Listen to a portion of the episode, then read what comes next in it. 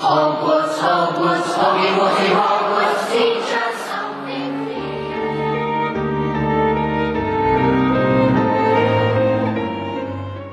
Hello and welcome to Wizard Studies. I'm Audrey, And I'm Katie. and today we are moving into halfway through our uh, movie series and talking about Harry Potter and the Goblet of Fire, circa 2005, aka potentially the worst movie of the 21st century. Hey. Um yeah, I mean it's really not that great and I feel like I've always enjoyed watching the Goblet of Fire movie just for the pure fact that I love that story so much. So I feel like I kind of ignore all the bad things about it, but I couldn't do that this time and it was like really bad. It gets worse every time I watch it, I think. I like I've never really watched it with that critical of an eye mm. before because normally I do, like we've talked about this I feel like in every movie episode but we just I normally just put it on for background noise like I don't really pay attention that often when I'm watching these movies but wow. This, This one's pretty bad. this was a little rough yeah. So, our patron of the episode is Salvador, which may be a fitting one because we do know that Salvador is a big, big Percy fan, and Percy Yeah. is tragically omitted from this movie entirely. So, sorry, Salvador. Percy's not in this episode. We're going to talk about how he's missing, yeah but thank you for your support. yeah I really I really enjoy whenever you message us or comment on things I really enjoy your takes on our episode so thank you so much for that Yeah. Okay, so just a little housekeeping thing, few housekeeping things before we get into this episode. So, starting now, we're going to start cutting the movie episodes in half. So, they're getting too long. I'm sure you've noticed that the first three were some of our longer episodes.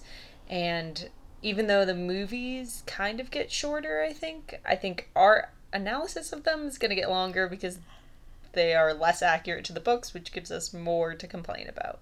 Uh, yeah so for this episode specifically, we are going to be discussing like all our upfront stuff about the movies and then stopping after the first task scene basically.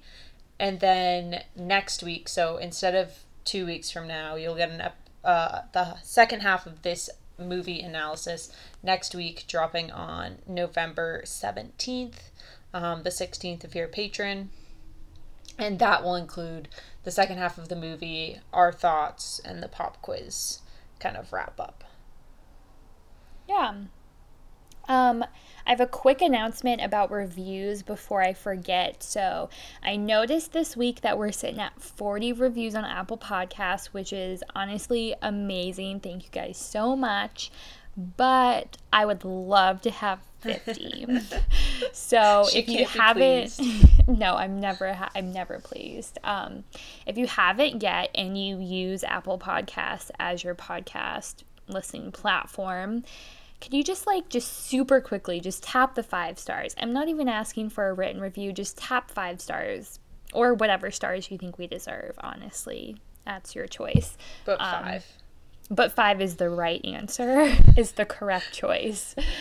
Um, so yeah, that would like mean a lot to us and reviews play a big part in how how far up we appear on like Harry Potter podcast searches on the Apple Podcast app. So it is like one of the most important and easiest ways to help us grow as a podcast. So if you've already done that, thank you so much. It really does a lot for us and makes us feel really good. Okay, and then the last announcement thing. Uh, this episode is dropping on November 10th, 9th if you're a patron. I keep hinting at the fact that our patrons are getting these early in case you want to be a patron. Um, but also in regards to our patrons, um, our exceeds expectations and above patrons.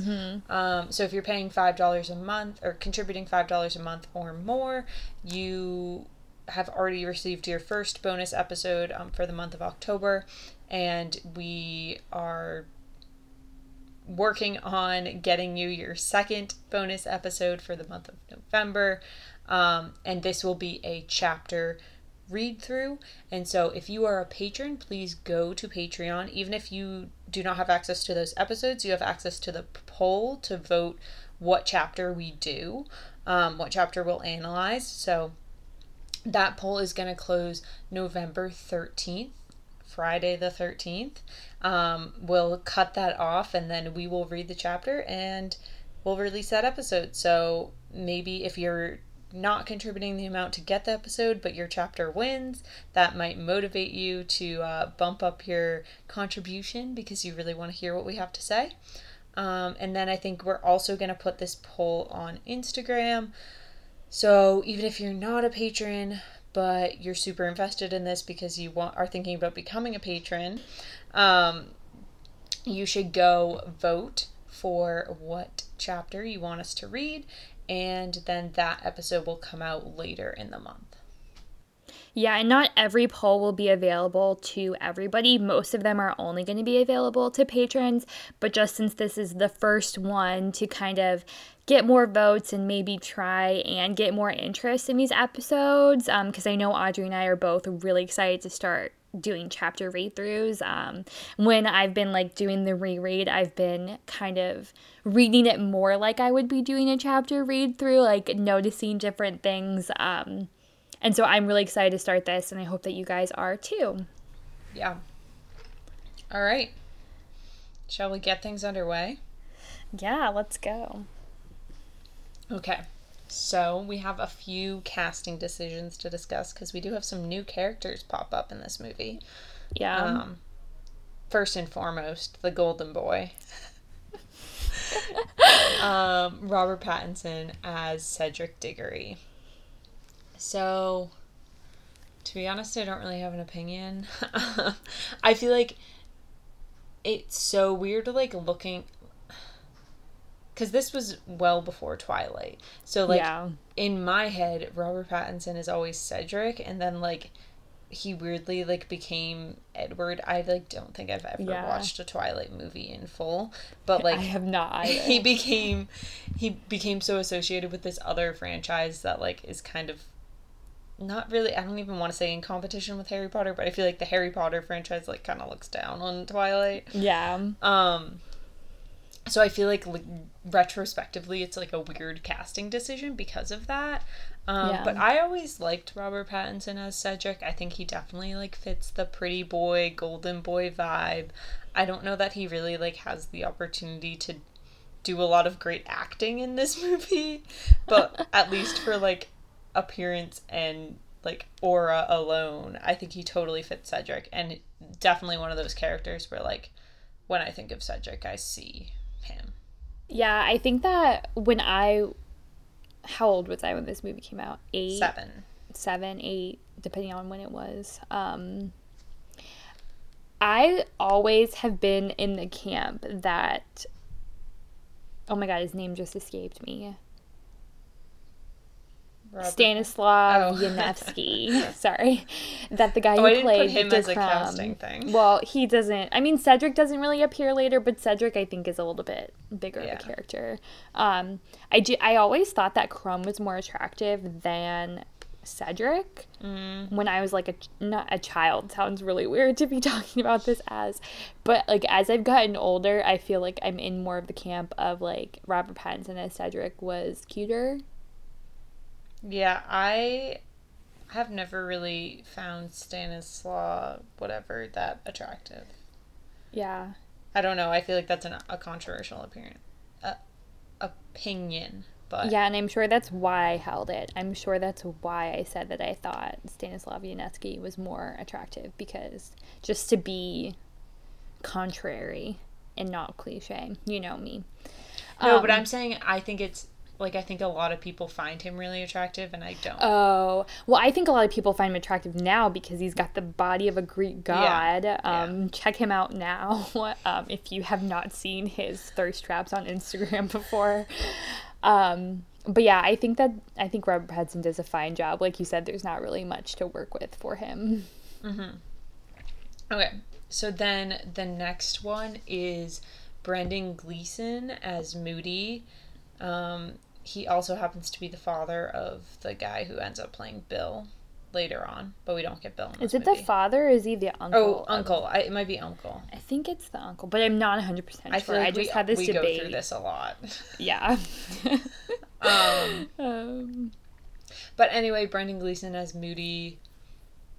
I mean, I guess this is not really a commentary on his acting, but I think they do a really great job with Moody's appearance. Um, and his acting, I think he does. There are times where he's like more aggressive than I imagine Moody to be. yeah. Um, even though like all of this is not really Moody, so it's kind of hard to talk about like capturing the character of Moody, but like I don't know, whenever I read Moody, even if it's like Junior as Moody or real Moody, he's certainly like hardcore, right? Because like constant vigilance. But I Yeah. feel like Brendan Gleeson maybe like yells more. I think Yeah. of like Moody as being like kind of hardcore, but like not aggressive about it. Does that make sense? Yeah, no, I, I agree. I have some like notes kind of along those lines later. And I don't know if that's like specifically in this movie, like playing it up because like it's not actually Moody. Yeah. Also, he he is his son, not He is. nephew. Oh, okay. So I was right. Yeah. Yeah, you were right. Um, I was wrong.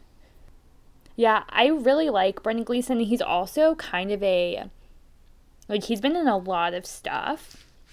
And like recently I feel like I've watched two things with him in it and whenever I hear his voice and see him, I always it always takes me a hot second to distinguish him from Robbie Coltrane cuz I feel like their voices are very similar and I also don't really know what either of them look like not in Harry Potter like super Yeah. well, you know?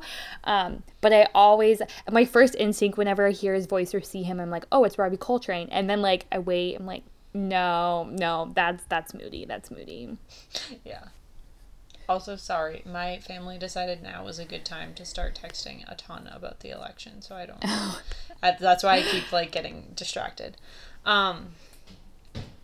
Okay, and so then the last one that I'm specifically going to talk about, which I could not have told you this person's name before I looked it up. No, not even. But um, the Barty Crouch Senior is played by Roger Lloyd Pack.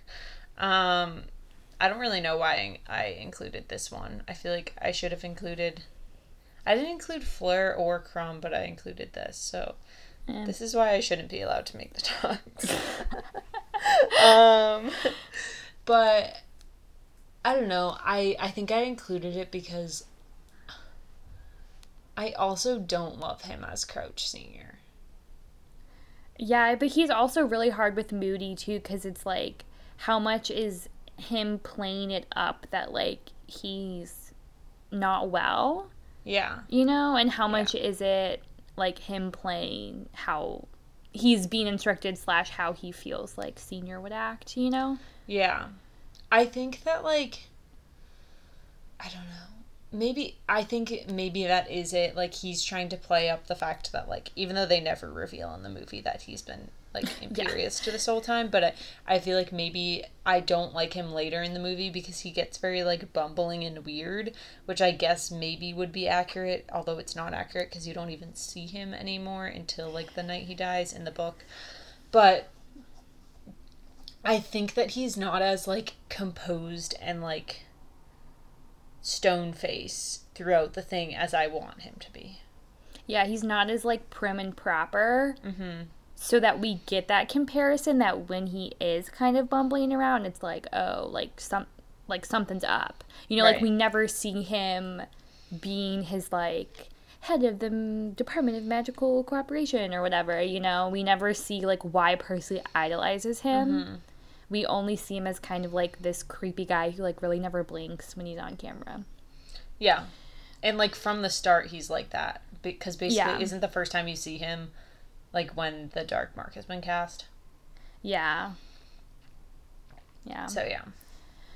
Whatever. Um, it's fine. speaking of Barty Crouch Sr., I'm going to talk about Barty Crouch Jr. So David Tennant plays Barty Crouch Jr. If you didn't already know that, um, I have never watched David Tennant in anything else, and I feel like he's one of the more like maybe not well known, but I feel like Dav- David Tennant has like a cult following of.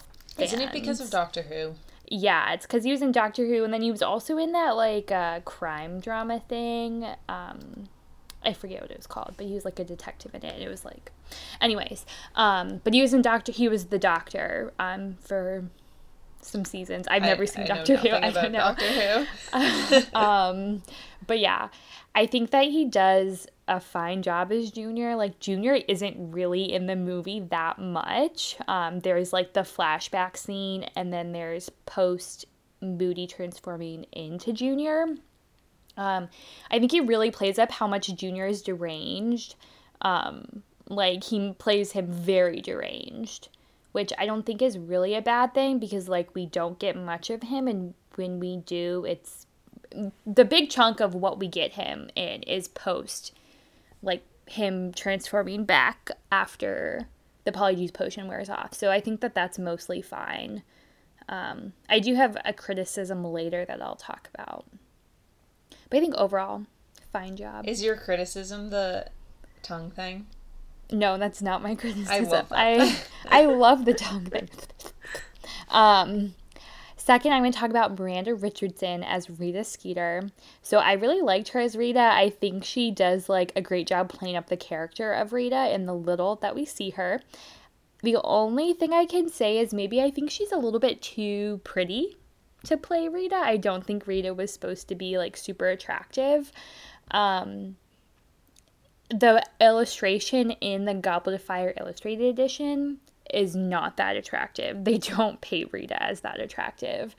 Um, and then there is like a fun little kind of story about her. So she has, she doesn't have gold teeth in the movie, and she's supposed to. Like in the book, she's described as having like gold teeth or a gold tooth or something like that. And Miranda Richardson has talked about how like she and the like makeup artist or hairstylist or whatever kind of came to the conclusion that they weren't going to have Rita with the gold teeth because they didn't think it fit her character. And I think like it's been talked about a little bit about like well, she was written with gold teeth. Like, why do you feel like you have the right to like feel like that doesn't fit the character? Like in the source material, it ha- she has gold teeth. Um, so just like a fun little fact about that. I don't really have an opinion either way. I think it ups the fact that she comes off as like more attractive in the movie than I think she's supposed to in the books. Yeah. Um, and lastly, we have Ralph Fiennes as Voldemort. And I think that this is my favorite Voldemort look of all the movies. I really like this one. I think he like like his he's not as pale. Um, and maybe that's just the dark lighting. I feel like his features are more like gaunt looking, like his cheekbones look more like hollow. You can see like the veins on his head, which I really like, and I um, I think I like that better than in later movies. Um, you can't recognize that it's Ralph Fiennes at all, which is good. Mm-hmm. I really enjoy that. And I think that in this movie, he really plays the like dramatic, creepy vibe of Voldemort really well. I think that Voldemort is a very dramatic person. And so the person who's playing him needs to play up that drama, I think, on like on the screen and i think that he does a really good job of kind of like finding that balance of like being dramatic and maybe coming off a little bit silly but like not too dramatic so he comes off like really silly you know like mm. he still has that kind of like creepy edge with the drama that makes it serious and not like silly if that makes Yeah, sense. yeah, yeah. I know what you mean. I I think that my like major gripe with Voldemort in this film is more like the writing in mm. the graveyard scene and that like it's not like it obviously they're not going to have it be as long as it is in the book cuz it's so Yeah. long in the book, but I feel like there's a lot missing from that and I feel like that gives you a lot of Voldemort's character. so that Yeah. missing from the movie like kind of just makes the character weaker. But I Mm-hmm. do think that like Ralph Fiennes did well with it. Yeah.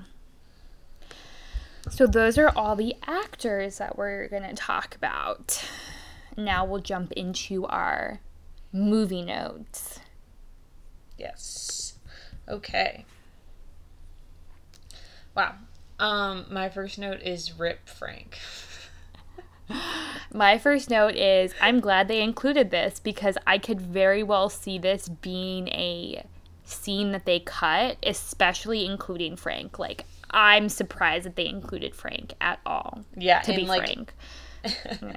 and like all of the lead up, I feel like they could have just like included like they could have made this scene like ten seconds.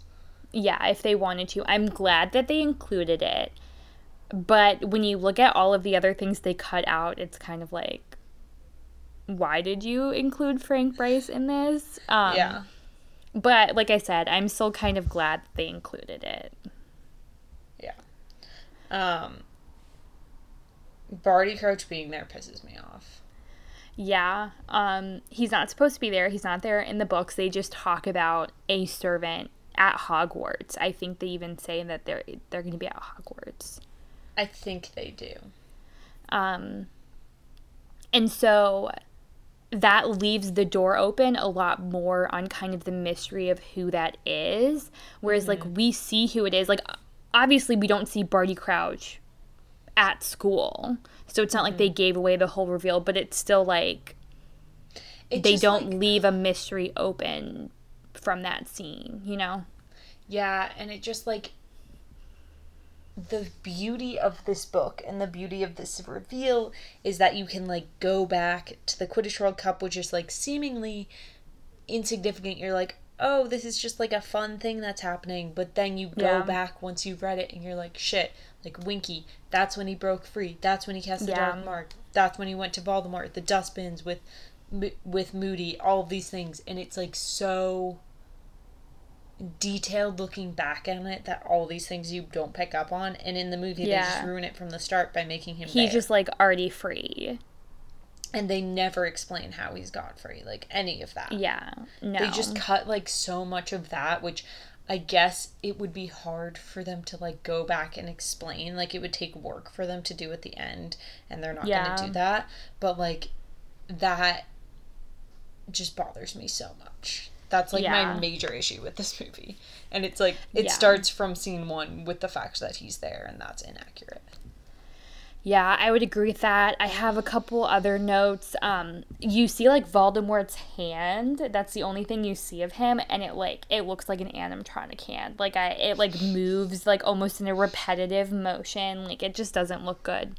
Also, do we ever learn that the house that they're staying in is the Rid- Riddle house? Like, do they ever say that? Because I I, don't think so. At the end, when they get to the graveyard, Harry goes, I've been here before, so you know that it's the same house. And Yeah. then you know that he's on his dad's grave, so like you could make that connection, but I don't think it's ever said. Because there's not like that narrator like there is in the book talking about like the people in the village and like Yeah, what you know about Tom Riddle like killing his dad and Yeah. grandparents. I really liked that in the book, and I guess like it kind of makes sense. Um, but I feel like they could have had Voldemort say a line like, "No, we're comfortable here." Like, I killed my parents who lived here previously. Like, I don't know. I feel like it could have been added in, so it was more obvious. They could they didn't wouldn't even had to say anything. Like when they went back to the graveyard, they could just do like a panning shot from the house down to the graveyard, you know, and like people be like, "Oh, I know where the where we are," you know Yeah. but it's not that big of a deal. I was just, I'd never noticed that before. Yeah. Um so yeah, Harry was supposed to be at Privet Drive when this dream occurs. Instead, they just cut directly to him being at the Weasleys. Um, so you don't get like anything with the Dursleys. You don't get the um, them like showing up via Floo powder, the ton, ton tongue toffee, any of that. Um, totally cut. Which like the scene with the Weasleys at the Dursleys would have been interesting, but like I don't really care about not seeing the Dursleys for a day. You know. Yeah, I think that they really missed out because I think the scene when the Weasleys come to the Dursleys' That house is like good. cinematic gold. um, they wouldn't have even had to do any back explaining. They could like the Weasleys could have just like shown up and we would have all been like, "Oh, they're here to pick up Harry." Yeah, you know, they wouldn't have had to shown the letter, all that like how Harry's still at the Dursleys and like no he's sad that Ron hasn't invited him over yet. You know, like they could have just had them show up and I'm really disappointed they didn't. And then a, a consequence of this is Bill and Charlie don't show up in this movie, Mm-hmm. making it so that Charlie doesn't show up ever in Yeah. the movies. Yeah. Percy is also not in this movie, but Yeah, that's true. that's less of a disappointment. Sorry, Salvador. okay, also, it really bothers me that it's a total surprise that they're going to the World Cup. And, like, did Mrs. Weasley not even tell them that they were going to have to wake up early the next day? Yeah, also, why did Hermione. Okay, speaking of the waking up early, let me rant about how these children get no sleep again. Give me a second. Let me fact check something real fast. Are you talking about what you have written in your note that their Portkey was at 10 past 5? Yeah, is 10 past 5 the right. No, that's that's what I'm trying to fact check. Oh, wait, I can find it. 7 past 5. Okay, seven past five. Okay, so they get the Portkeys at five oh seven, mm-hmm. which means that they have walked up that hill, they've eaten breakfast by this time. And let's say they get up to the top of the hill, they look for like 10 minutes. That's like 457 when they get to the top. Let's say minimum it took 57 minutes from the time they woke up to the time they got to the top of the hill. I think that's a pretty generous estimate. I think it's probably longer. Um, so that means that they woke up at 4 in the morning to take the Portkey to the Quidditch World Cup, which the cup happens that night. So they have the excitement of the Quidditch World Cup. They stay up late already, and then they wake up in the middle of the night and come home. So they got no sleep. They're just like sleep deprived. Like, how are they functioning? Is my question. Like, why didn't you not take a nap that day? Like, I would have. Yeah, but I you're know at there's the World Cup, excitement. It's exciting. I would have if if I want to enjoy that Quidditch World Cup and I got five hours of sleep the night before, I would need a nap. I just I mean I that's don't know. me I feel like I'd just be like running on adrenaline. I guess. And then obviously later in the night when they wake up, that's like pure adrenaline. But still they got like no sleep again. Yeah. But then they go to the they're at the burrow for a bit and it's like they Yeah. get time to recover. yeah. I just like can you imagine cuz I sure can't. Um Okay, also with regards to like their journey to the Quidditch World Cup, um, our first shot of Cedric and he drops out of the tree. I just like this is just so random and I just want someone to explain it to me. My guess, here's my theory. He was up in the tree because they're looking for the Portkey, so he's getting like a higher view and you could see more ground looking for the Portkey. But they're like in the middle of woods. Yeah, and I they mean, weren't even looking for the tr- Portkey at that point because they're not at the top of the hill. No, but the Diggorys were, weren't they? I th- No. thought they were already up there. I don't know. In Anyway, the in that's the my book theory. they are, but I don't know. Yeah. Um, I just like it. Just feels like such a weird choice to make, but okay. Yeah, it is. It's like a very weird first view of Cedric. Yeah. Also, like the twins do not really appear to have any animosity towards Cedric like, in this movie. Also, um, his father is not like as big of a dick yeah. in yeah. the movie as he He's is in the books. He's like a big dick in Um, the books. Yeah. Um also, I know we mentioned this in the Prisoner of Azkaban episode, but this Robert Pattinson was not the boy who played Cedric Diggory in Prisoner of Azkaban. Did that Well, yeah, they don't even name him sense? in the Prisoner of Azkaban. Movie. Yeah. Yeah. Um, Um, the next note I have is I hate how they did the Portkey. Um, I really dislike it. what the like the way that they like the like walked down- spinning up into Yeah. the air and then going down to this like gold crevice in the earth. Yeah, no, not about that. And I'm pretty sure, correct me if I'm wrong, people, but I'm pretty sure that it looks different in Crimes of Grindelwald when Newt takes a portkey. I think in Crimes of Grindelwald, it looks more like apparating. Yeah, like they kind of like fold in on Yeah. himself. Yeah. um, which I like better. I would have had no problem if Apparition and Portkeys looked the same in the movies because Apparition looks weird in the movies anyways. Like you're just supposed to disappear instantly. Um, that's not what it looks like in the movies, but I really dislike that, and I really dislike how like how Arthur and Cedric and Mr. Diggory are like walking Yeah. on air Yeah. down to the ground. Like that's so weird. Like they land on their feet, but they don't like float down from the sky like that in the books. it's really silly. And whenever I see that, it's just like so obvious to me that there are wires on their backs. Like I know that you mm. can't see the wires, but like the way that they're moving, it's like so obvious that they just have wires on Yeah. their backs. So, anyways. Um, once they get there, the scene of everyone at the like cup camping really stresses me out. Like in COVID times, do you I have this thing where like now when you see like people gathering of people, in a yeah. TV show or a movie, you're like ah, and like there's Yeah. so many of them packed into this small area. Yeah, I actually have a complaint about this too. I don't like it. Even like regardless of COVID times, I don't like how close the tents are together. Like this is supposed to be a huge like mm-hmm, campsite. Mm-hmm. I don't like the tents aren't supposed to be that close together. There's not to like people are packed in like there's no place to walk around Yeah. this campsite. And like maybe it's like that right before the game in the in the books. Yeah. But it's not like that when they get there at fucking six in the morning. Like Yeah, exactly. And I wish they had like all I wish they had like a scene of them walking to their like tent and like you see all the other tents Oh and how God, extravagant they are because I feel like and like the little the kids flying around. Yeah. I love that. I love when they go to get water and meet. I think his name is Archie. They see all their is that his name? Yeah, yeah. Who's wearing Archie, like yeah. the night dress or whatever. I Yeah. love that. Uh, so then we have the I Love Magic quote, which Blech. they love to put on the promos for Harry Potter weekends, Yeah. and it's so bad. It's, It's- so fucking dumb. it is. It is pretty bad. Uh, also, there's supposed to be two tents.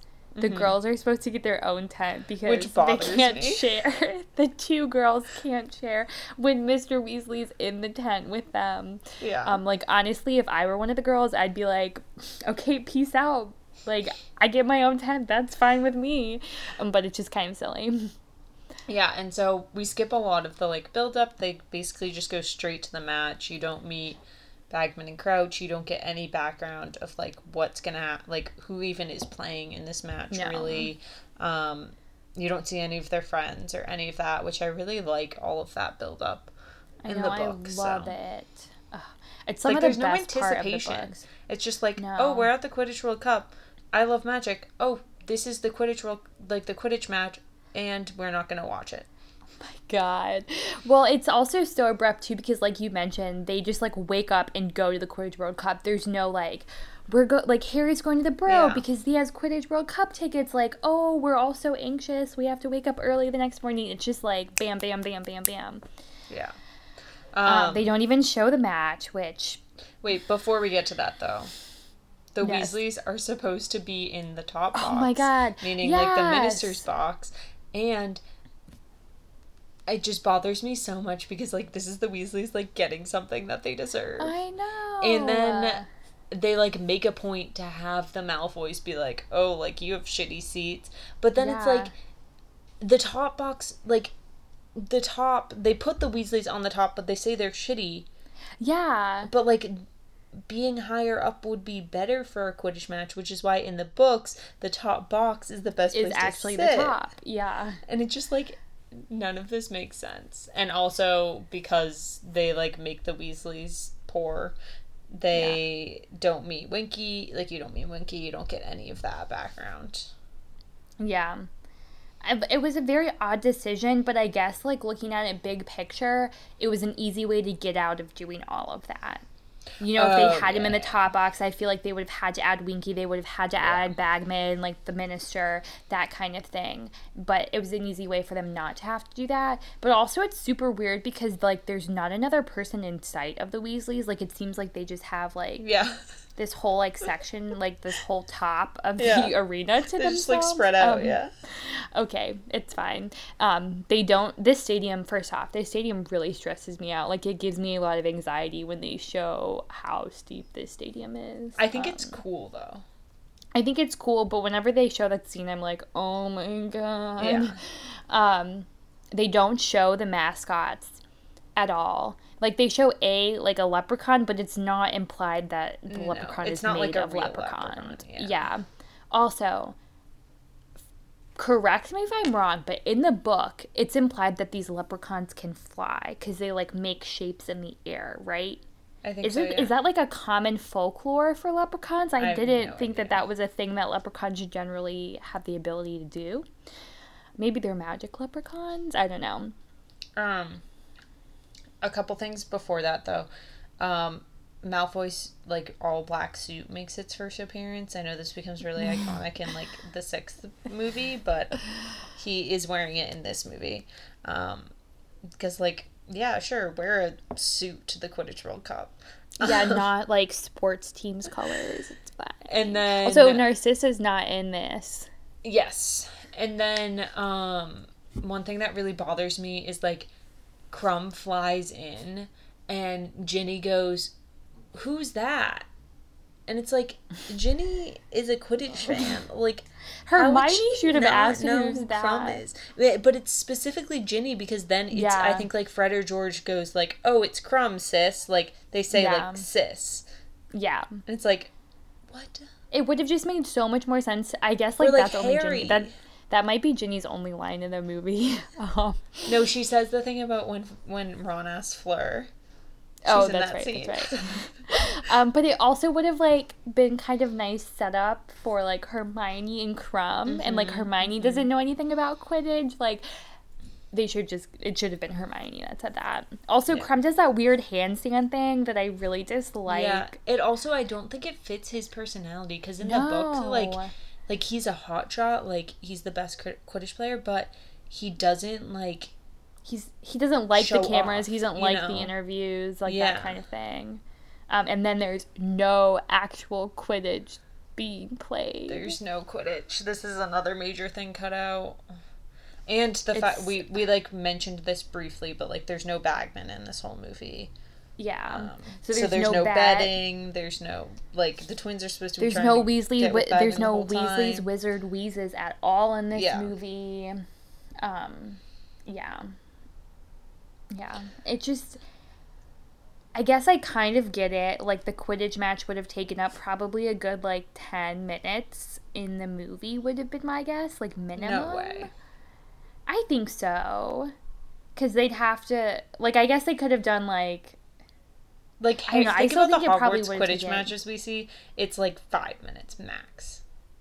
I think well this that blah blah. You're blah, saying if they actually did the whole match? No, well, I think if they did the match, like the trophy presentation, like I think that Yeah, if the they did it the Quidditch way game written, would be like a be 10 ten minute segment. But they could have at least done some of it and done it in like two minutes. Yeah, I mean, yeah, but at that point, is it like worth it? I guess don't kind of. Um, yeah, we also don't know. This is like a minor thing, but we don't hear the full lineups of the teams. All we Mm-hmm. hear, I think, is like Troy Mullet and Moran, maybe, Yeah. and then Krum. maybe. I think. I mean, Krum, I know for sure, but I think Yeah. the other the Ireland Chasers are You mentioned. might also, Troy. sorry, this is not really movie related, but can we speak a little bit about Krum's tactics in this Quidditch game and how we feel about him catching the snitch when he knows that his team is going to lose when he catches it? We can speak briefly, but I think this would be a good conversation for a Krum episode. Okay. I'm just going to quickly say if I were a Bulgarian fan, I'd be pissed. Yeah, same. Okay. I'm glad we're on the same page. Yeah, I think it's a little. I don't know. I don't know if I want to get into like all of it. The like, yeah. but I Like think I get it. I get but- it, but it's dumb. Yeah. Um also just I want to read this note cuz I think it's really funny. Having no Quidditch is literally the second worst decision made in these movies only after behind the burning of the burrow at number 1. Yes. Yes. Um, all right. So now on to the Death Eaters. Yeah, so they were supposed to fall asleep Yeah, and they're wake supposed to go up to, the sounds of Yeah. the Death Eaters. And the Death Eaters are supposed to be like actively torturing the Muggle family, but we didn't meet any of the Muggles when they arrived at the campsite, so it wouldn't have made sense. And now they're just Yeah. like marching around, Marching and setting things on like fire. setting things on fire. Yeah. Um, and this whole scene is supposed to be a lot more complicated than they show it. yeah, Um, I really dislike this. because Bill, Charlie, Percy, and Mr. Weasley are supposed to all go like help the ministry. Like the minis- ministry's supposed to be trying to like save the Muggle family, but instead it's just like complete chaos. Which like it is chaotic in the book, but like it's a little bit less because everyone just kind of runs into the woods. Yeah. But in this, it's just like people are running in all directions, and like somehow Harry falls over, and then is knocked and out. gets knocked out. Um, yeah, in the book, they're supposed to like get split up from Fred and George and Ginny, and they end up in the woods. They run into Stan Shunpike, some Beauxbaton students, Veela's- Draco Malfoy. Um, but in this, they just run, and then Harry gets separated. And how does he not get trampled to death? That is my question. If he's on the ground, passed out, how is like nobody stepping on him? his mother's in like a stampede, basically. Blood. Also, it's just so comical to me when he wakes up and there's literally not another soul in sight. Yeah, what? Like, where did everybody The only other person nearby is Ron going, Harry, where are you? Like, Yeah, like I'm just very none of it makes confused. Like, how long was Harry passed out here, people? Like, people don't really pass out for that extended period of times unless, like, they're in a coma. yeah. Like, it's not. and Barty passed out for, like, at minimum 30 minutes. Around. Yeah. It just. And where did he get that wand from? Because Harry doesn't lose his wand in this scenario. Well, I think the implication is that he has had a wand because he's guess, already yeah. escaped. You know. yeah.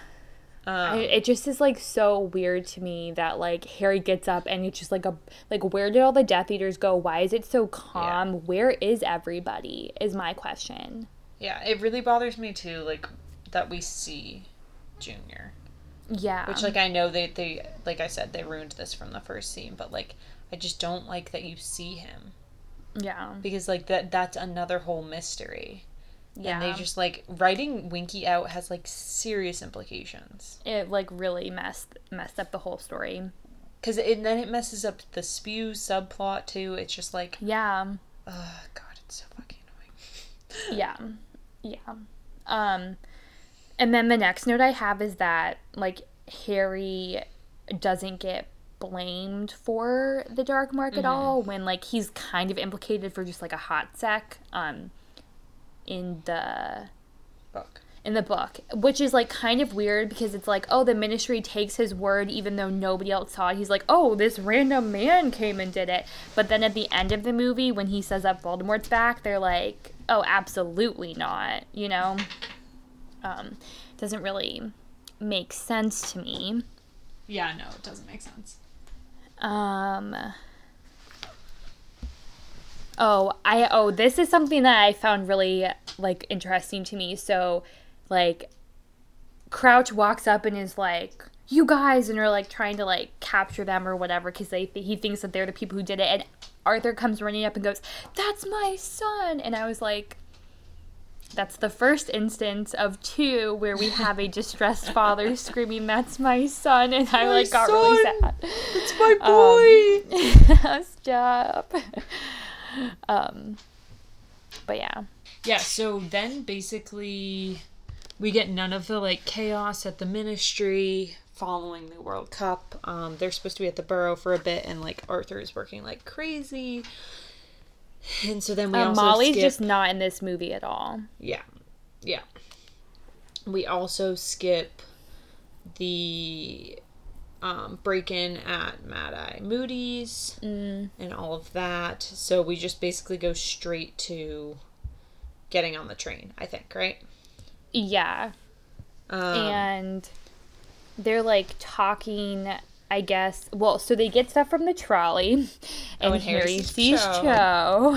Cho. um, so like a nice little setup for later on, and then they're like sitting in the c- compartment. I think talking about like Death Eaters and Harry's dream, and Hermione's like, you have to tell Sirius. So Harry sends a letter to Sirius off of the Hogwarts Express when in the books he sent the letter to him at the Dursleys, so like well before. Yeah. Also, another thing is we don't have all the hype of what's going to happen at Hogwarts this Yeah, year. Yeah, there's like no hints. Yeah. Okay. Do you have anything else to say about the journey to Hogwarts? Um, my next thing is just how it's really confusing that they skip from the train and then the next scene is Beauxbatons and Durmstrang arriving at Hogwarts. I have so many problems with this. First off, logistics. Okay, so normally when they get to Hogwarts, it's dark. People are mm-hmm. starving. They mm-hmm. do they do the feast and then it's done. But in this, somehow, somehow, yeah.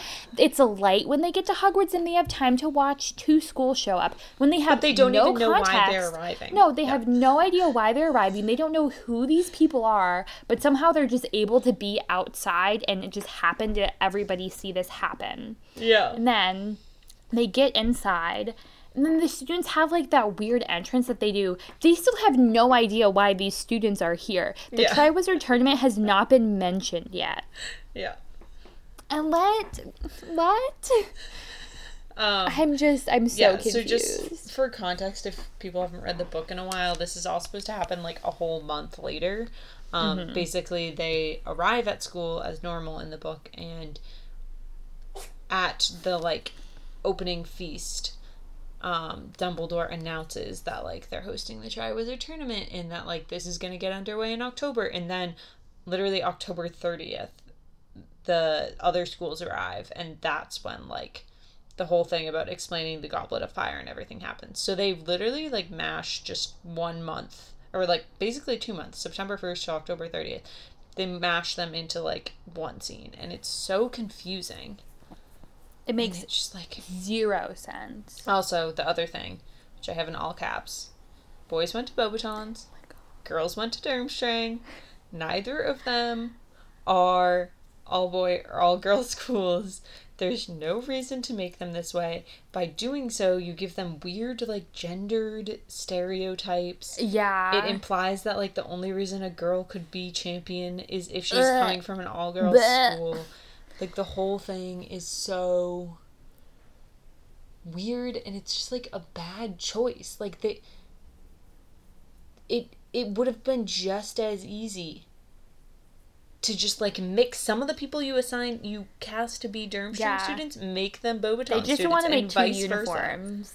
But like, you could have made the uniforms less gendered. That is true. Just make them especially look the more like Beauxbatons. Hogwarts uniforms because like they're robes anyway. Yeah. So just make them look like Hogwarts robes but in different colors. Also, while I was watching this, another problem arose about this. So, are you telling me that the only people in the wizarding community in Yeah, France yeah. are women? Yeah. And the only wizards in the all of like Northern Europe is implied like where Durmstrang pulls from I are thought men. about that. I thought about that too, and I was like, I guess the way around it could be like, Hogwarts is like the public school for like the Great Britain, and maybe there are other like public schools for other parts of Mm. Yeah. Europe, but these are just like the private, like single sex schools. schools. Yeah. But it just doesn't make Yeah. any sense. Um, I do the entrances. They're so weird, but they're so iconic, and I always I, like yeah. like I always when I whenever I read the book, I'm like, oh, they just walk in. Like what? They walk in with everybody else. I know I like it's kind of bad, but I feel like I kind of enjoy them. Like I really like the music. I really Yeah. like the intensity that the fun. Durmstrang like men come in with with the stomping of the staves and like Yeah. the beat and the music that they come into. I do. I really enjoy that. With the Durmstrang thing, I like how Krum just walks in and he doesn't. Like I'm do too good for this. because I feel like that fits his personality more than doing the like handstand thing at the Quidditch World Cup. I would agree. You know. I would agree. Um. Also, Albus. Albus. Um, I really, this is kind of jumping forward just a little bit, but the gold case that's around the goblet of fire that when it melts, mwah, mwah, mwah, Mm. I love that. It's so like satisfying. Yeah. It looks so cool. Um, just before that, Moody like hiking to Hogwarts. what? Excuse me, sir. Where are you coming from? And Dumbledore like says hello, like it's good to see you, old friend, or like thanks for coming or something. But he doesn't like announce to the students that this is their new professor. Yeah. Like this man just shows up. Apparently the like ceiling is gonna fall in. That's not how the ceiling works. He like Yeah. stops the ceiling and then he walks up and shakes Dumbledore's hand and like no one knows who he is. Like Ron's like, oh, that's Mad Eye, and they like put it together, but like that's not what would have happened. Yeah, also Moody showing up during this feast is why we know that this is still the first day of school. Why there Yeah. wasn't a time jump because Moody couldn't have shown up a month into the school year, you know? Yeah, they also say Dumbledore says at the beginning of the feast like something like now that we're all sorted. And Yeah. I like I, I assume that means like the sorting ceremony happened. Yeah. Yeah, so anyway, it just makes zero sense at all.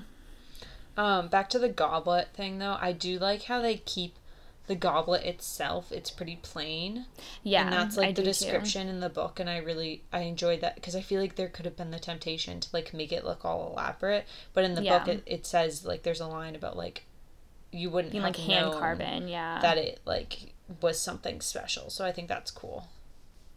Yeah, I also, what would Hogwarts students have done if um, the Triwizard Tournament was at like Beauxbatons? Like, what would their entrance be? Well, in the isn't there a deleted scene in the movie where they sing the school yeah, song? they say, yeah, that's where the audio from our Yeah. like so intro maybe they would have done that. They would have walked. just in walked in and just started singing.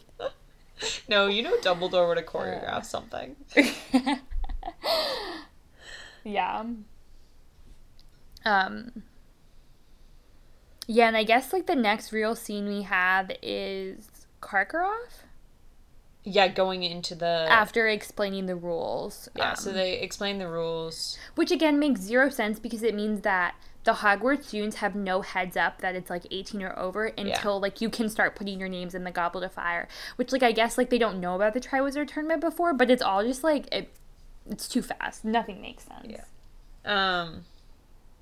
So yeah, this is I have big issue with this like transition scene that shows Karkaroff going into, I presume it's the entrance hall, um, with the goblet at night, and he like closes the door behind him, and this really bothers me because why would he have gone in?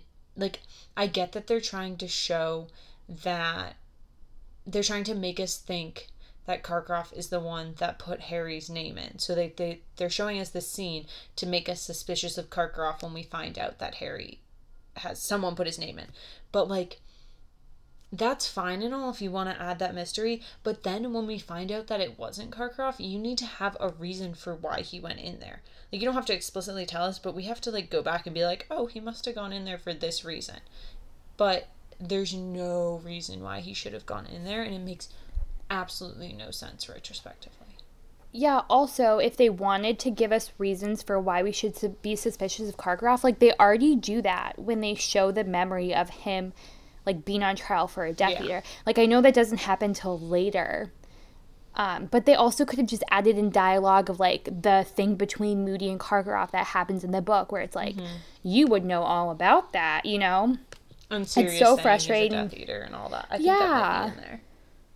yeah i don't know like it just is it's so like manipulative to the audience because there is no like, Like reason why he would be doing me. that I'm fine Yeah. with it, but you have to like you have to have a reason for it when Yeah. when I as a viewer figure out that you were leading me on, you know. yeah You have to be like, Yeah, "Oh, like well, it's- he was just doing this thing." But like, no, there's no reason. yeah i mean i think that there's probably some theories online about like why um but it's still it just if it's not given to me in the movie then like you're just making me feel like a fool like it just is so anyways um that really bothers me and then the next kind the next scene is mad eye moody's class right Yes. So this is weird because then this just implies that like they have this class the first day, I guess, because I think they only have a day to put their name in the goblet. Yeah. So it's like they just put the only class they're going to show us on the first day, and then we don't have anything else of school for the rest of the year. Yeah. Yeah. Um, it's only supposed to be the Gryffindors. There's supposed to be a lot of anticipation for this lesson because the for the fourth year Gryffindors like have Moody late in the week, yeah. but the lesson itself is like fairly accurate. I think. Yeah, I think that Mad Eye is played a little bit more eccentric and harsh, like we kind of talked about, than in the books. Um, and I do think like some of that is kind of explained away that it's Junior. Like in the books, Mad Eye doesn't like push Neville so hard about it. Like he doesn't make Neville come up to the front of the class to see this fire being tortured.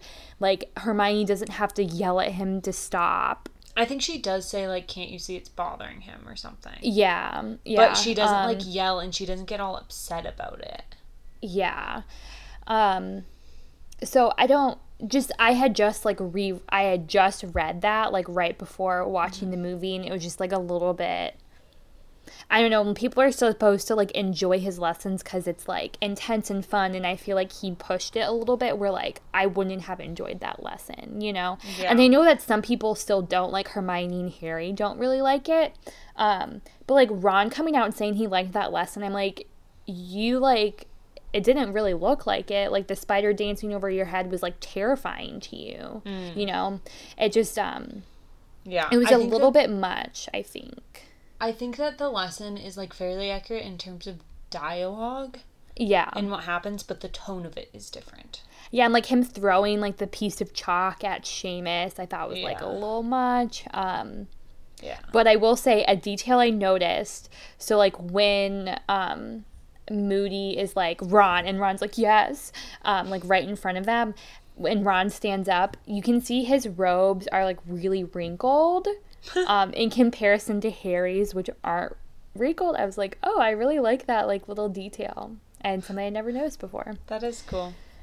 Um, but the spider is also like really, really freaky looking. Like that's not like a normal looking Yeah, spider. don't that like spider's spider. death poisonous or venomous or whatever spiders are. Yeah. Side note about Moody though, what do you think? Like you know how Polyjuice potion is different per the person. What do you think Oh. Moody's is like? I think it's probably like it burns. Like it burns Like a like fire an alcohol. Yeah, yeah. Mm, I can see that. I was gonna th- say like Harry's is supposed to be like golden, right? Yeah. And I feel like Moody's would be like a like a dark red or a dark Yeah. brown, like something very like hearty, but it wouldn't be like gross because he's not a Mm-hmm. Yeah. bad person. It would just be like strong. So Yeah, I no, like I I, would- like the burned thing. Yeah, I think it would burn kind of like that. Um, and so then afterwards, Moody comes down and is like, "Hey Neville, come have a cup of tea with me." Um, and this stained glass window that we see, and it looks kind of like it's crying with the rain. It's actually in Hogwarts in Universal. You can see that stained Oh. glass window. Cool. A picture of it. Um, and then they show this scene where it's like pouring and all the kids are running around. And it made me think like, how do they have care of magical creatures if it's pouring like this? Do they make kids stand out in the pouring rain? Like, how do they do work? Probably. They can't take notes. Like, where do they? I'm just. I feel like care of magical creatures logically would ha- also have to have a classroom. Yeah, but I And don't know that it herbology. does. Well, yeah, herbology, just you're always like in the greenhouse.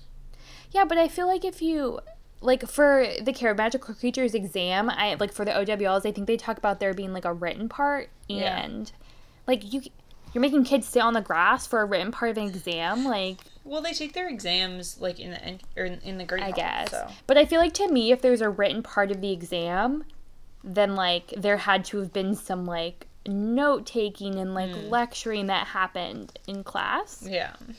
I don't know. Anyways, um Um. Now we have like the them putting their names in, and I think Yeah. the moment of Ron waving to Cedric is like really weird. Especially because like the Weasley boys are supposed to like not like Cedric in the books, and instead Yeah. like they should have just had him do this to Krum. Instead. yeah. Yeah. But I guess they like had to show Cedric putting his name in, and they like wanted some sort of reaction. Yeah, can we talk about the sexual tension between Hermione and the twins in this scene? Because, whoa. Um, yeah, and then between Hermione and Krum, whoa. that like moment when he puts his name The, in, like they show looks at Hermione when he walks in. Well, because Yeah. the twins have just been like making a fool of themselves, and Hermione's Yeah. like rolling her eyes. And they show Hermione when he walks in, and then they show him looking at her, and then they show her looking at him, and it's like, Uh, okay. Um, one note about the Um, twins though is that in the book, Fred is supposed to go over the age line for Fred, George, and Lee Jordan want to do it together. Yeah. Fred is supposed to go over the age line first, and then like before he puts his name in, George like thinks it works, and so he jumps over the age line too. And I think that's like really cool in the book because it's like a slight distinction between their personalities. Yeah, I like that too.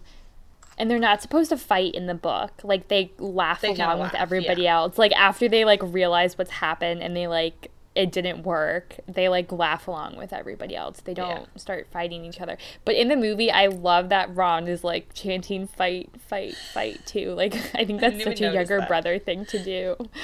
Yeah. Um, Um, Yeah. My next note is they really do just make this mo- movie entirely about the tournament, no classes at all. there's Because you literally skip, nothing like, else. There's nothing about Snape being a shithead. There's no, No. blast-ended skrewts. Like No. Snape is like, I mean, you have your least favorite Snape moment in this book. I think that his Yes. worst overall book is Prisoner, as I ranted about at length during our Prisoner episode. But he's pretty damn shitty in this book too. Yeah. Um, like he they they talk about how they have anti like they're learning about antidotes with him and like he threatens to poison one of them so they Yeah. need to like really pay attention to antidotes. And then there's like what Audrey was alluding to with like my least favorite Snape scene is when like Harry and Draco curse each other, but they rebound onto Goyle and Hermione. And Hermione, she gets hit with like Densaugeo, which makes her teeth grow.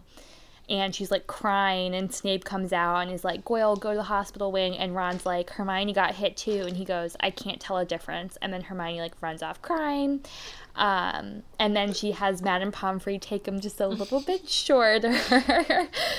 um, but yeah, I just think that like that is just like straight being a bully to a 14 year old 15 which depends on which timeline we're going for with how old hermione is. In the book she's 15 at this point but in the movie she's 14 i guess it doesn't happen in the movie. Yeah. um but yeah. little bit, yeah. yeah i Um, just i hate that so much. And then like i think he also like vanishes harry's potion one time in this book i could be getting that I think that might be in five. oh okay Yeah, I'm pretty sure it's in five, but I don't know. But yeah, I just think that that is the worst. Um, yeah, so the next scene is the names coming out of the goblet. Yeah. And I mean, it's pretty standard like Krum, Fleur, Cedric, and then we get to Harry. And I mean, we make a big deal about calmly, like, that's a whole thing. Everyone knows about it. But literally, like, they get this part wrong from the start when Dumbledore, like, yells his name Yeah. in front of everyone. yeah. Like that's almost as bad as him like pushing him up against the wall and being like, "Did you put your name in the goblet of fire?" Like, Yeah. Yeah. Um I have so in the books they do have the the house or the school names. I think in a previous episode we had debated about whether they wrote down the school names on the slips of paper. Um you don't see But it they though. do. He just says like from Beauxbatons. yeah, but they um like when Fred and George like it says Fred Weasley Hogwarts. Like when they show their slips, I think. Oh. Yeah, no, I think you're right. Um, so just I took note of that.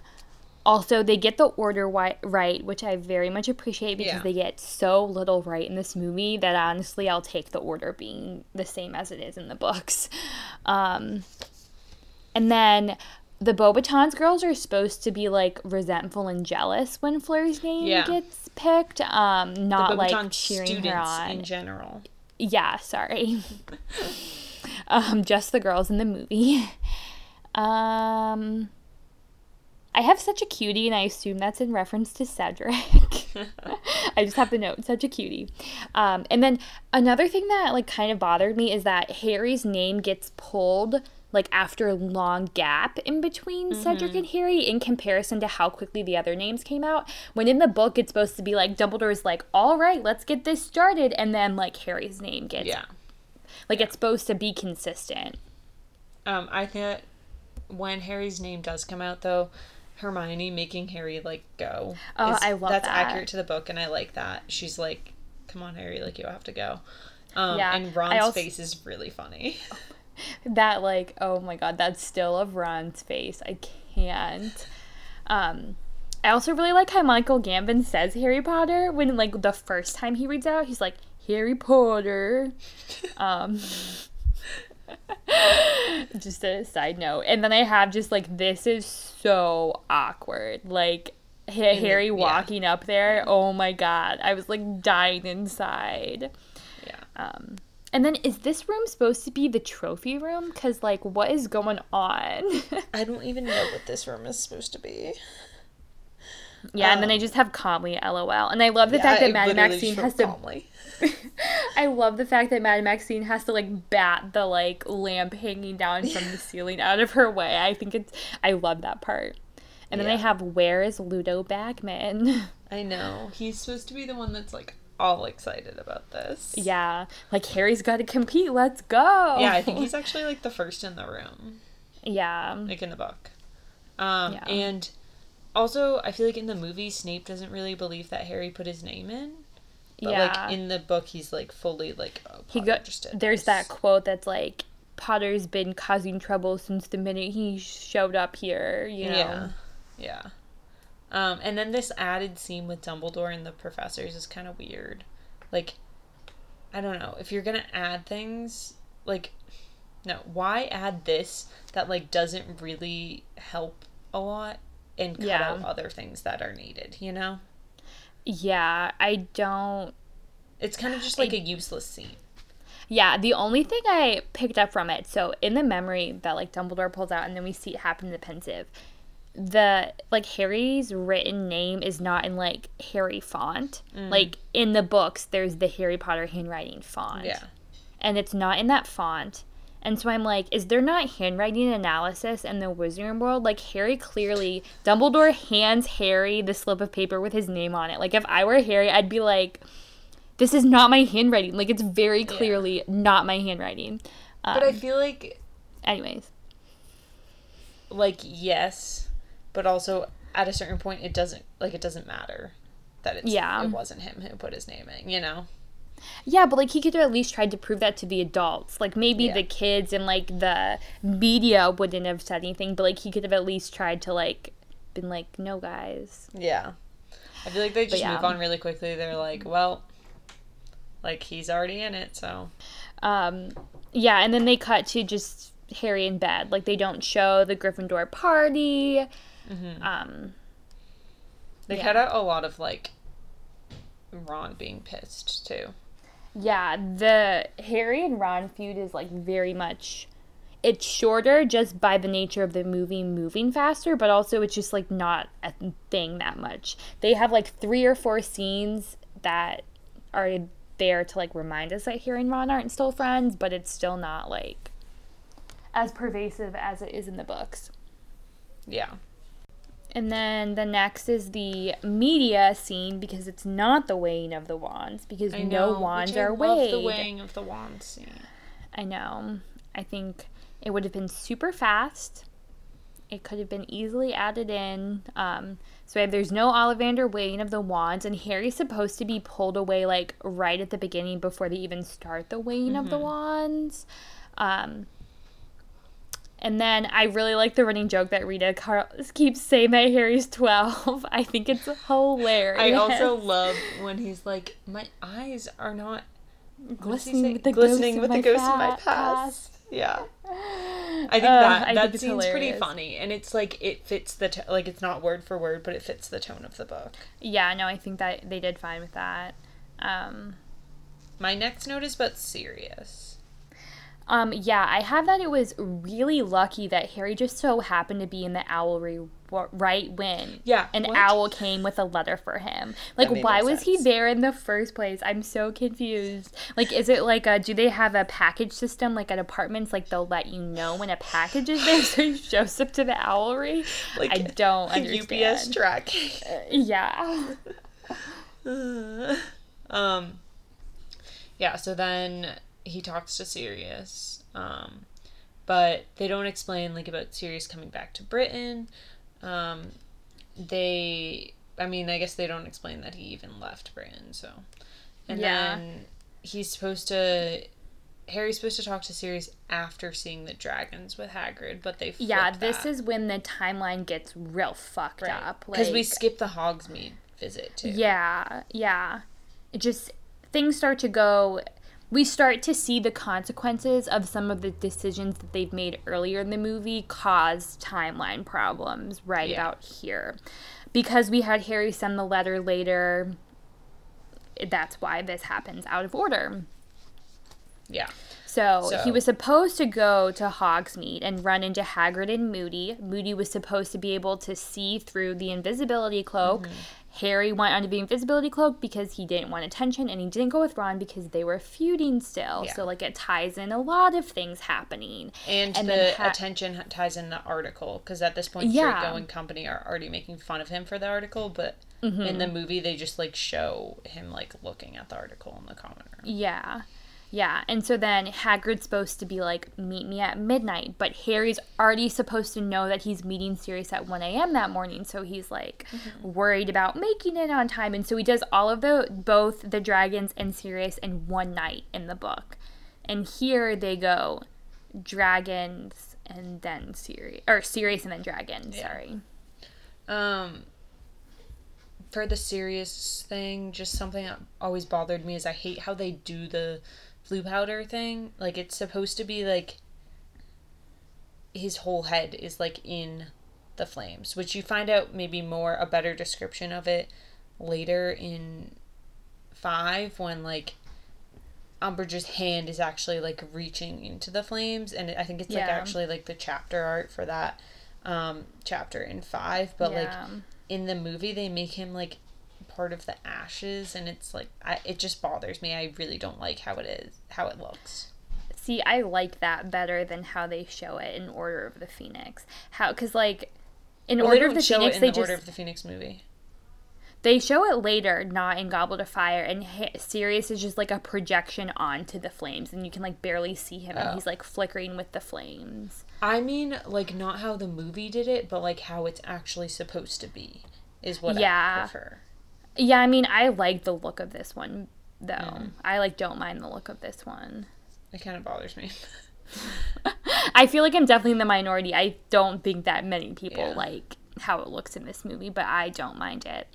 also with this conversation sirius is like really harsh and i Yeah, feel like he- it's not at all how he acts in this book Well, he also knows so much more information in the movie than he does in the book. He's like, so you said like Barty Crouch was there, right? And like Yeah. Harry didn't tell him any specifics about the dream Yeah, at this yeah. point, but like somehow Harry, I guess, gave him like a play-by-play of the dream in the movie. Um, and they don't if I remember correctly, in the book, they and I've read this part up to this point in my Yeah. reread. I don't think they spend much time talking about the dream. They talk more about like why Harry was entered into the Triwizard Tournament and like Karkaroff yeah Yeah. So like just the whole conversation was basically because it was in a different place in the timeline, like it Mm-hmm. didn't it didn't make as much sense. Yeah. Um and then like the whole like telling of how like in the book Hagrid just tells Harry directly that he wants Yeah. Um him to come visit him, but they do the whole scene with like Harry's just like hanging out with Neville and then I'm not an owl, which I do think is Yeah. clever. I like that line even though it's like Well, it's so weird to be because. Ron is there. yeah. like also Hermione could have just been like, "Oh, Hagrid told me that he's looking for you." Like, why did she Or, have like, to go through the like- whole like? Well, Yeah. because later Ron says like Yeah, but he could have said that anyway. that. It's like okay. I like I don't know. It just doesn't really make a whole lot of sense. No, Um, it doesn't. And I don't really like it. Um, um, but is then we have the dragon scene. okay? Well, quickly before that, there's a scene in like the courtyard um, when like Harry confronts Ron um, before the first task, and like he's with Seamus. Oh, and yeah. so like I think this is when Harry is maybe with what is he doing before this? Is he with Draco or with Cedric for some reason? Maybe this is when we get that like sweeping view of like it's when we get like the Potter Stinks badges and like I guess this is when like Cedric is like laying down on that bench or whatever. But anyways, in the dialogue when there's no other dialogue happening, we can hear Seamus being like Oh, I didn't Oh, mean yeah. to blow that up. Um, and I just think that that's hilarious. And then, side Wait. note, like Seamus is with Ron when Ron pushes past Harry. This is. This all happens after the dragons. Oh, after going to see. So, Yeah. Sorry, I thought you meant after the first task. Oh no no no! Yeah yeah yeah. You meant It's seeing the dragons. My bad, my bad. Um, I don't have any notes about seeing the dragons. If I'm being Oh, honest I with you. my one note is, Madame Maxime is like waiting for them in the or waiting for Hagrid in the forest, and she's like Hagrid, like, I thought you'd forgotten about me. Like, what did you want me to see? And she's literally standing like two yards from the clearing with the dragons, and like because Hagrid's like, oh look over here, and then there's like dragons roaring right there, and I was like, that. yeah. How did she not know? Like what? yeah. Um, but yes, then the scene with Seamus happens, and he's like, "It's not that I try to blow things up; it just happens." And I had never noticed that before, but I had captions Yeah. on. It was really funny. Yeah, and then what also in the note of Seamus, like it, it makes it seem like Seamus took Ron's side in the feud, which in the books I don't think we get any indication as to like what side Seamus and Dean took in the Harry Ron In feud. the in the books, they do talk about Ron hanging out with Seamus and Dean a lot. Yeah, but I think that's different than them taking Ron's side. Like it's imp- like Seamus like brushes past Harry too. Oh yeah, yeah you yeah. know. yeah, I get what you mean. Um, um, but yeah, then we have the like Draco into a ferret scene. yeah, which doesn't happen till later in the book. No, in the book it happens. In the book, it happens like the first week of school. Really? in the book, Moody turns Draco into fer- into a ferret before I they have even not have their attention. their defense their first defense against the dark arts lesson because they like are talking about the Draco's like taunting them about the Quidditch World Cup and he's like Oh, and he's talking about- about, like how Arthur's name wasn't even the- printed correctly.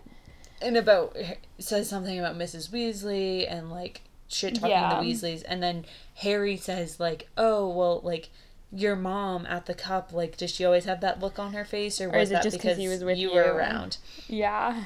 And that's when Draco tries to hex him, and Moody turns him into a ferret. So it actually it happens like before they well even meet before, Moody. yeah.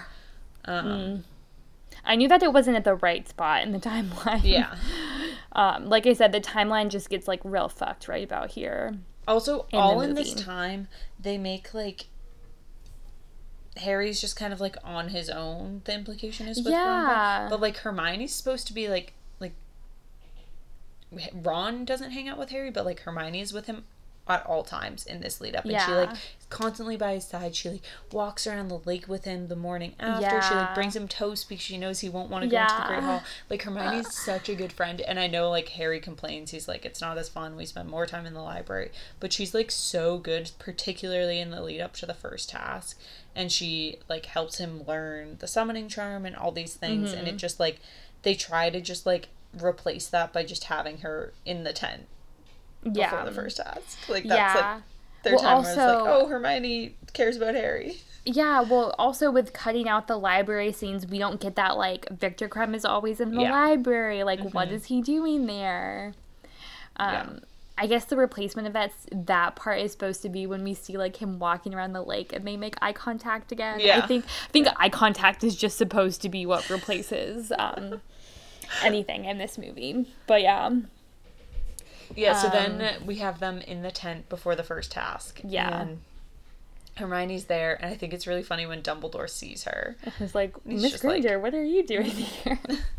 Um, and also, uh, what's his face?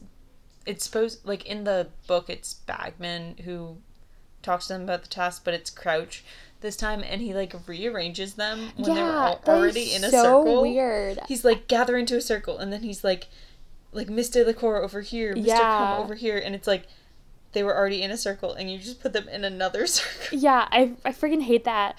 Also, before the 10, um, we hear Fred and George taking bets, which I Yes. love It's that. so funny. They do it in the thing. second task, Yeah, too. I love Yeah. that reoccurring thing. And also, there is supposed to be stuff in the newspapers about Harry and Hermione's relationship, but that's supposed to be because of a Colin quote that he gave to Rita Skeeter, not this like hugging Yeah. picture from the Yeah. tent.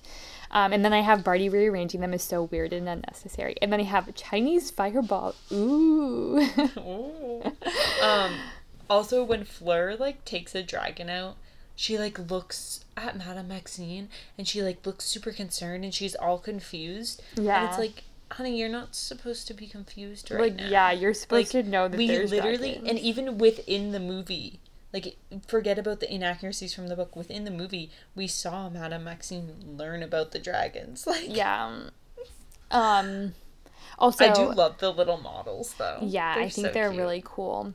But in the book, the horntail is supposed to be black, not this like brown Mm-hmm. yellow color scheme they got going on for it. And then I love the running joke of Filch always having the cannon go off too early. I think it's hilarious. i said i love how they just make the tournament into a shit show like like with the cannon always going off too early it, and it's always like like everything just feels thrown together and it just Yeah. like is a kind of a mess Ugh.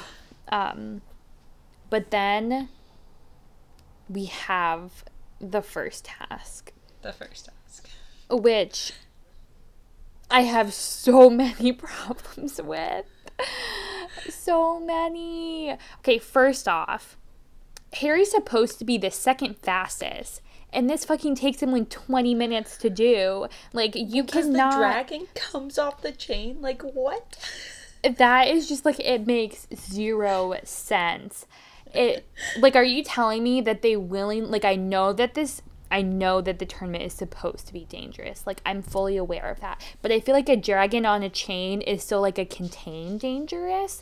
Whereas like if you know that the dragon can get out of this chain, like that is just reckless. You could have this dragon just disappears. Where does this dragon go, Audrey? Are we to imply that No, this I dragon think the died? Dragon died. I think it fell to its death, Well, that's that's bad on its own. Like and then they just like leave it in the chasm down there. Yeah. Okay, so either he dies and they like cause this dragon or sorry, she dies and they cause Yeah. this dragon's death who has eggs, baby Yeah, poor dragon. Or we're to believe that they just the dragon just disappeared and could be They anywhere and could be killing villagers in anywhere. Um it's just it makes zero sense and Also, I just hate it.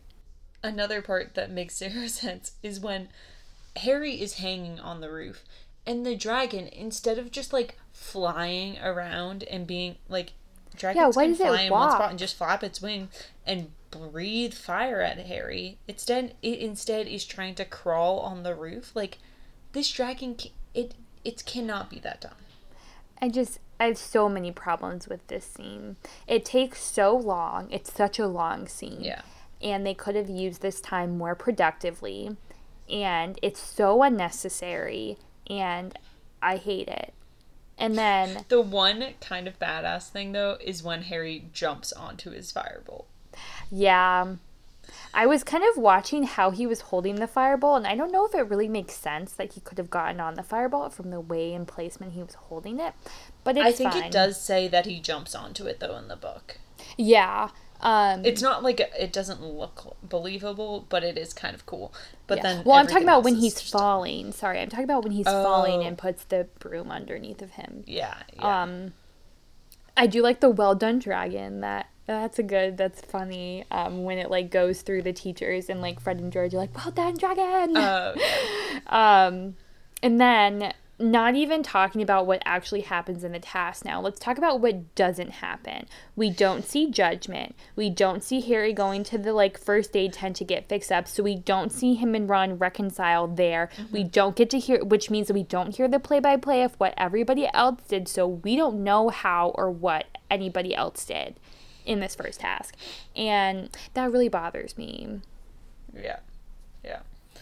So basically the last note I have, I guess, before we wrap up this episode and go on to next week is just um in the common room afterwards when they're celebrating, Ron and Harry make up and they like are it's so awkward and Hermione like is just next to them and she whispers like boys in disbelief and I think like looks at Ginny and it's really funny. I don't think I'd ever noticed that before. She's just like, "What the fuck? Like, wh- Yeah. is this the way that you're like saying you're sorry?" Like, Well, I also like that Fred and George are like, all right, everybody go back to your knitting. This is going to be Yeah. awkward enough without you guys watching this in- interaction. I think it's so funny and like such an older sibling thing to do to like call out the awkwardness of what you're just about to do. yes, yeah, Um, but yeah, I have just some major problems with the first task. Do you want to read your last note there? Oh, okay. Because So I agreed. I almost wrote this Oh note and my then I didn't feel like writing it. So Harry's holding the golden egg. He's like lifted onto Fred and George's soldiers shoulders. This is before he reconciles with Ron. So we're backtracking just a little bit. And he's like, Who wants me to open it? Do you want me to open it? And he's like hyping up the crowd. I think that's so out of character So for out of Harry. character, Yeah. Um, also, it's like really weird that like Seamus kisses the egg before he hands it to Harry. Like it's just weird. Um, and then, just side note, you can purchase a replica of this golden egg from the Noble collection, but you can't open it. Um, then why would I pay like two hundred dollars for it, ma'am? Why would No. you pay two hundred dollars for it anyway? Hey. Kind of ugly. No, I I mean it's just from Goblet of Fire. I feel like if I were to spend much money on a replica, it like probably would be the golden egg. But it doesn't open. Like no, that's such a waste of my money. It's just like a tin, a golden tin egg. Then at that point. Anyways, All right. So that's it. End of the movie. Done. I wish yeah. because it really Um, doesn't get better from here, guys.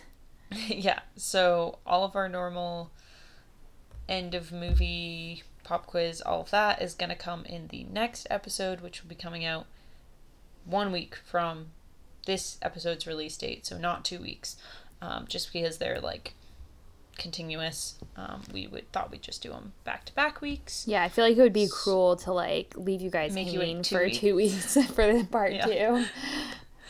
Um, yeah, well, we already talked about this movie for an hour and a half so far, so I feel like that's a be long. good. I'm. I feel like it could have gone longer. yeah, for sure, for sure. So Um, so yeah, uh, basically, Katie wants us to get to 50 reviews, so yeah, please. you know your job. Go do that. We need 10 more of you to get to work on Apple Podcasts.